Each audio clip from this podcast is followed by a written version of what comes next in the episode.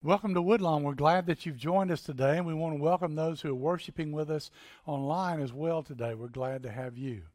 Now, a young woman preacher was assigned to a small country church, and the people of the church had never had a woman preacher before. They didn't know what to think of it. They were unhappy and suspicious.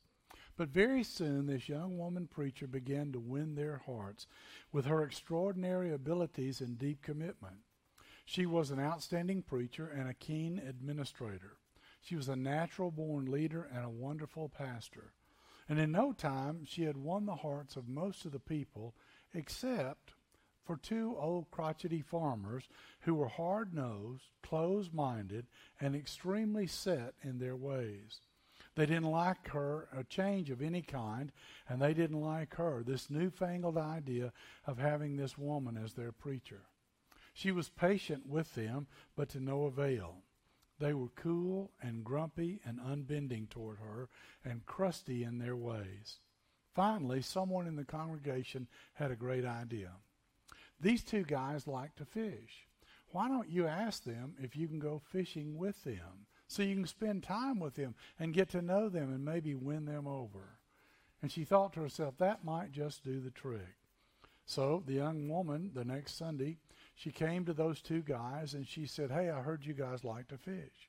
I thought maybe I could go with you and we could fish together. They said, Well, we fish on Saturday morning. They frowned and they grunted and they groaned, but finally they agreed that she could come. We'll meet at 5:30 at the cafe for breakfast.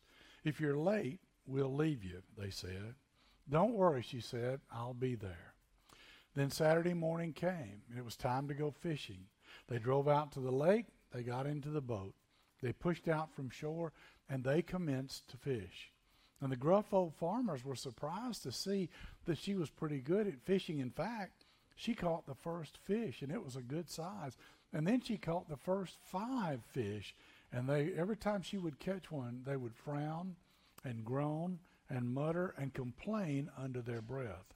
In a little while, a cool wind blew up, and the young woman preacher felt chilled. She didn't want to disturb her two friends as they fished, so she said, I'm feeling a little bit chilly. If you'll excuse me, I'm going to run up to the car and get my sweater. And with that, she stepped out of the boat and walked on the water over to the shore. When she got there, as the two farmers were watching, they looked at one another and looked at her in amazement. And then one said to the other, wouldn't you know it? She doesn't even know how to swim. Now, that's not a true story, okay? I admit that. However, it does make an interesting point, and that's this. There are a lot of people in the world today just like those two old farmers, aren't there? There are miracles everywhere, and yet they're unable to see them, unable to appreciate them, and unable to celebrate them. They use their energy being cynical and grumpy and looking for the negative, focusing on the on it intently and harping constantly. And the truth is that we all have moments of spiritual blindness when we're just not able to see how blessed we really are. The riches of life and the riches of God are all around us, and yet often we fail to see them. What do we do? Well, sometimes we tend to magnify our own difficulties. We tend to overlook our advantages and we neglect to see the good in what we have. And that's why we need Thanksgiving. Thanksgiving reminds us who we are and to whom we belong and upon whom we depend. There's a beautiful example of the real spirit of thanksgiving that's found in the New Testament in the story of Zacchaeus. In Jesus' encounter with Zacchaeus, we discover a fascinating formula for thanksgiving and how it can dramatically change our lives. Jesus and his disciples are heading to Jerusalem. Jesus is heading to the cross. They pass through Jericho. A great crowd has gathered in order that they might see him. Zacchaeus is in the crowd. And the scriptures tell us that he's a chief tax collector. He's disliked and despised by the people of Jericho for many reasons. For one thing, They dislike Zacchaeus because he's the chief tax collector. He's responsible for gathering the hated Roman tax from the products in Jericho, like balsam and other costly imports from Damascus and from Arabia. And in the day of Jesus, tax collectors were known for their greed, and they were considered outcasts. They were classified as thieves and cutthroats. Zacchaeus was a chief tax collector, so that made him even more greatly despised. Also, Zacchaeus was regarded by the people of Jericho as a traitor. He was a fellow Jew who had betrayed his people, his nation, his faith, and his God. To them, he was a turncoat. He had gotten rich at their expense, and they resented and rejected him. This was the setting when Jesus came to Jericho that day. Zacchaeus was eager to see Jesus, and being a little man, he couldn't see over the crowd. So we all know what he did. He climbed up into a sycamore tree so that he might see Jesus as he passed by. Now, here's something I want you to notice. While other people hated Zacchaeus, while no one would befriend him, while no one would give him the time of day, they didn't want to even see him coming. Jesus noticed Zacchaeus. Not only did he notice him, but Jesus had compassion on Zacchaeus. When he looked into his eyes, he saw a man who was lonely. He saw a man who had no friends. He saw a man who was an outcast, left out, someone that no one else accepted. And Jesus looked at him and said, Zacchaeus, come down immediately, he said, for I must stop at your house today. Zacchaeus was overwhelmed by the master's acceptance of him. What a special honor he was given. He jumped down quickly and then he welcomed Jesus, and Zacchaeus' whole life was about to change. Now, Christ does that to us, doesn't he? And so does Thanksgiving. Thanksgiving does that to us. Zacchaeus was so grateful that somebody reached out to him, that somebody cared that somebody accepted him. And so it turned his life around. Now, Jesus didn't give Zacchaeus any material gifts. Jesus gave Zacchaeus the gifts that he needed. He gave him love, he gave him respect, and he gave him acceptance. And Zacchaeus was a changed man. In fact, his encounter with Jesus even touched Zacchaeus' pocketbook. The scripture says, But Zacchaeus stood up and he said to the Lord, Look, Lord, here and now I give half of my possessions to the poor. And if I have cheated anybody out of anything, I will pay back four times the amount. You see, that's what the real thanksgiving does for us. It changes us. Let me show you what I mean. Christ gave Zacchaeus three things that day. I want us to look at them. First, Christ gave Zacchaeus a new appreciation. Up to this point, Zacchaeus seems to be basically a selfish person, thinking only of himself, and his motto was, What's in it for me? But then Jesus comes into his life, and a special love is ignited within Zacchaeus, and a spark of gratitude comes. You see, there's no such thing as an ungrateful Christian. Christians by definition, are people who know how to appreciate, who know how to be thankful. Why do we come to church? Because we're thankful. Why do we sing? Because we're thankful. Why do we worship? Because we're thankful. Why do we serve? Why do we love one another? Because God showed us how to serve and love us so that we might serve and love others. Now, most of us respond appreciatively for things that are appreciated. For example, if somebody called you today and told you you had just inherited $20 million, how would you feel about that? Be pretty excited. Stick by the phone this afternoon. I might call. You just can't ever tell what would happen. If somebody called you today and told you you had won a new Lexus, well, that'd be okay, wouldn't it? What if they called and said that you'd won a free trip to Hawaii? Okay, I'll stick by the phone this afternoon. You call me. Let me know about my trip, okay? I'll be right there waiting for your call. But please notice that Jesus' enthusiasm for seemingly ordinary and commonplace things reveals his real appreciative spirit.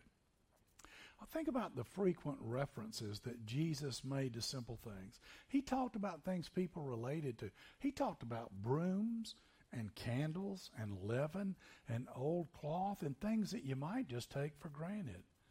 But Jesus saw in them the truths of God and goodness of God and the blessing of God. And so he would use those simple things in the stories he told about life because everybody could relate to those things and because they could appreciate them once he pointed it out. Look at all the appreciation he has in nature. You know, I, talk about the trees a lot. I get that. But I love to see the leaves change in the fall. I love to see the, the things bloom in the spring. I love it when the butterflies come out. I love to see all that stuff happen. I'm so grateful that things aren't always the same. You know, there is one day of fall and one day of spring in Florida. Did you know that? And you've got to watch for it. You've got to be ready because it might show up. And you don't know because it's not on the calendar. When's it going to come? I don't know. But it's coming, right? So he talked about the flowers and the birds and the seeds. He talked about sunset. Sunset's my favorite time of day. Sunset is the end of the day. My work's done. Have you noticed how the sun gets a little brighter right before sunset? And then you watch it set. And then if you go to the beach, you can see it set. And then you see this red glow come up uh, right there around the water. And just for the sky and the water kind of come together. I love that. I just love it. Some people like sunrise the grass of the field. Jesus spoke about those things. And when we notice those things, we think about our Creator. Not only that, but Jesus appreciated people. Now, of all the people who ever lived, Jesus knew how to appreciate people. You know, we appreciate people, great personalities like Schweitzer and St. Francis and Mother Teresa and Wesley and the Apostle Paul and even Moses. But Jesus saw every person, even Zacchaeus, as a child of God. He appreciated and respected people as a part of the family of God. And that appreciative spirit of Jesus is contagious. In a hated tax collector, Jesus saw a promising disciple. In a weak and vacillating Simon Peter, Jesus saw a rock. In a cup of cold water, Jesus saw divine compassion. In the lily, the commonest of all the Palestinian flowers, he saw glory greater than Solomon's. In a sparrow, the commonest of birds, he saw the providence of God. In a grain of mustard, the smallest of all seeds, he saw the kingdom of heaven.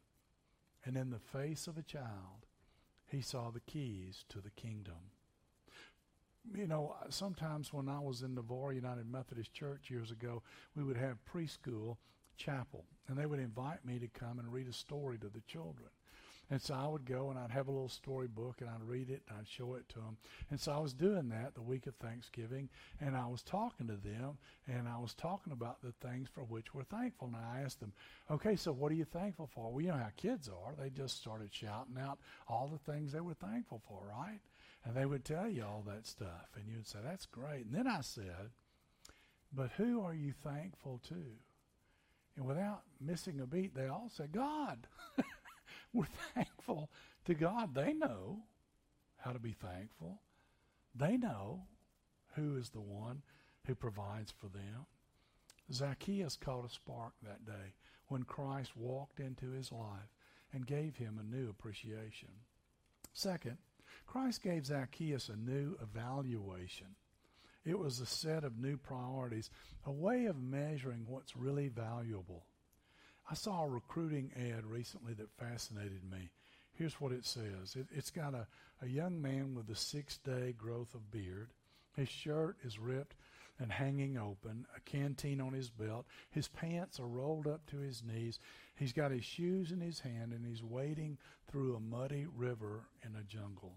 The caption reads Tim was voted most likely to succeed. Now look at him. Underneath the recruiting copy continues, it's too bad He had it made.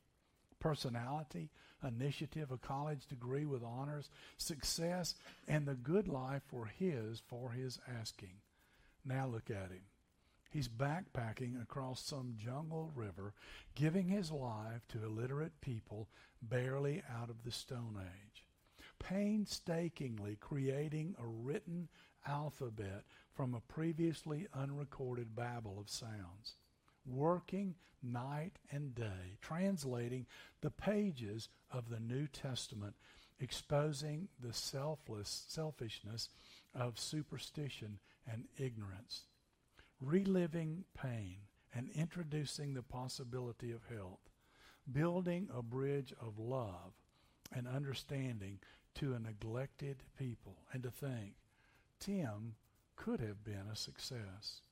Then the ad closes with these words If you're interested in Tim's kind of success, contact Wycliffe Bible Translators and you can join him. The point is clear. Tim had made an evaluation. It was a Christ like evaluation. It was a suffering servant kind of evaluation. You see, Jesus' way of evaluating success turns the world upside down, or should I say, it turns the world right side up. He shows us a sense of meaning that is more important than material wealth. That is, that discipleship is better than dollars. That helping other people is more fulfilling than feathering our own nest. Zacchaeus caught the spark that day, and he came down out of the sycamore tree with a new appreciation and a new evaluation. And third, Christ gave Zacchaeus a new motivation. Zacchaeus was converted that day from a selfish person to a self giving person from greed to graciousness. From that belongs to me to I belong to that. If thanksgiving is a recognition of God's generosity, then Christian living is an imitation of that generosity. It happened on a Saturday morning, September the 11th, 2001. Our nation and the world were still in shock in anguish and pain over the terrorist attack on New York, Washington, and, of course, Pennsylvania. A little boy from Texas was going door to door collecting money from his neighbors to send to New York to help the relief efforts. One older man opened the door. The little boy told him what he was going to do, and then he asked the little boy, Well, tell me, son, how much do you hope to raise? The little fellow, without flinching, said, One million dollars. The elderly man smiled and he looked at the little boy. He said, Do you mean to tell me that you're trying to raise a million dollars all by yourself to send the relief efforts in New York? The little boy said, Oh, no, no, sir, not by myself. My little brother is helping me. You know, Christ comes into our lives, and we can't sit still. We still have to take up his ministry of love. That becomes a new motivation for you and me. It's expressed powerfully in the New Testament.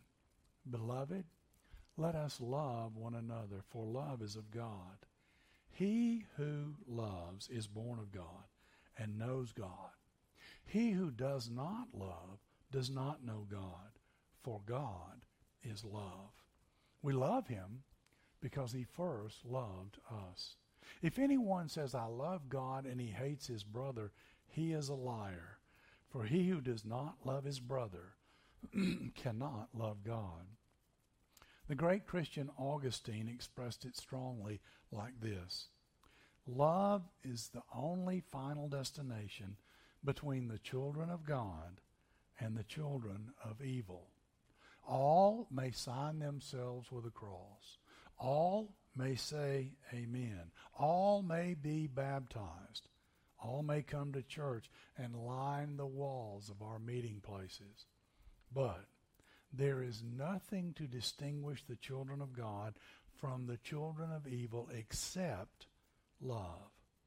They that have love are born of God, and they that have not love are not born of God. Christ walked into Zacchaeus' life that day in Jericho. And he gave him a new appreciation, a new evaluation, and a new motivation.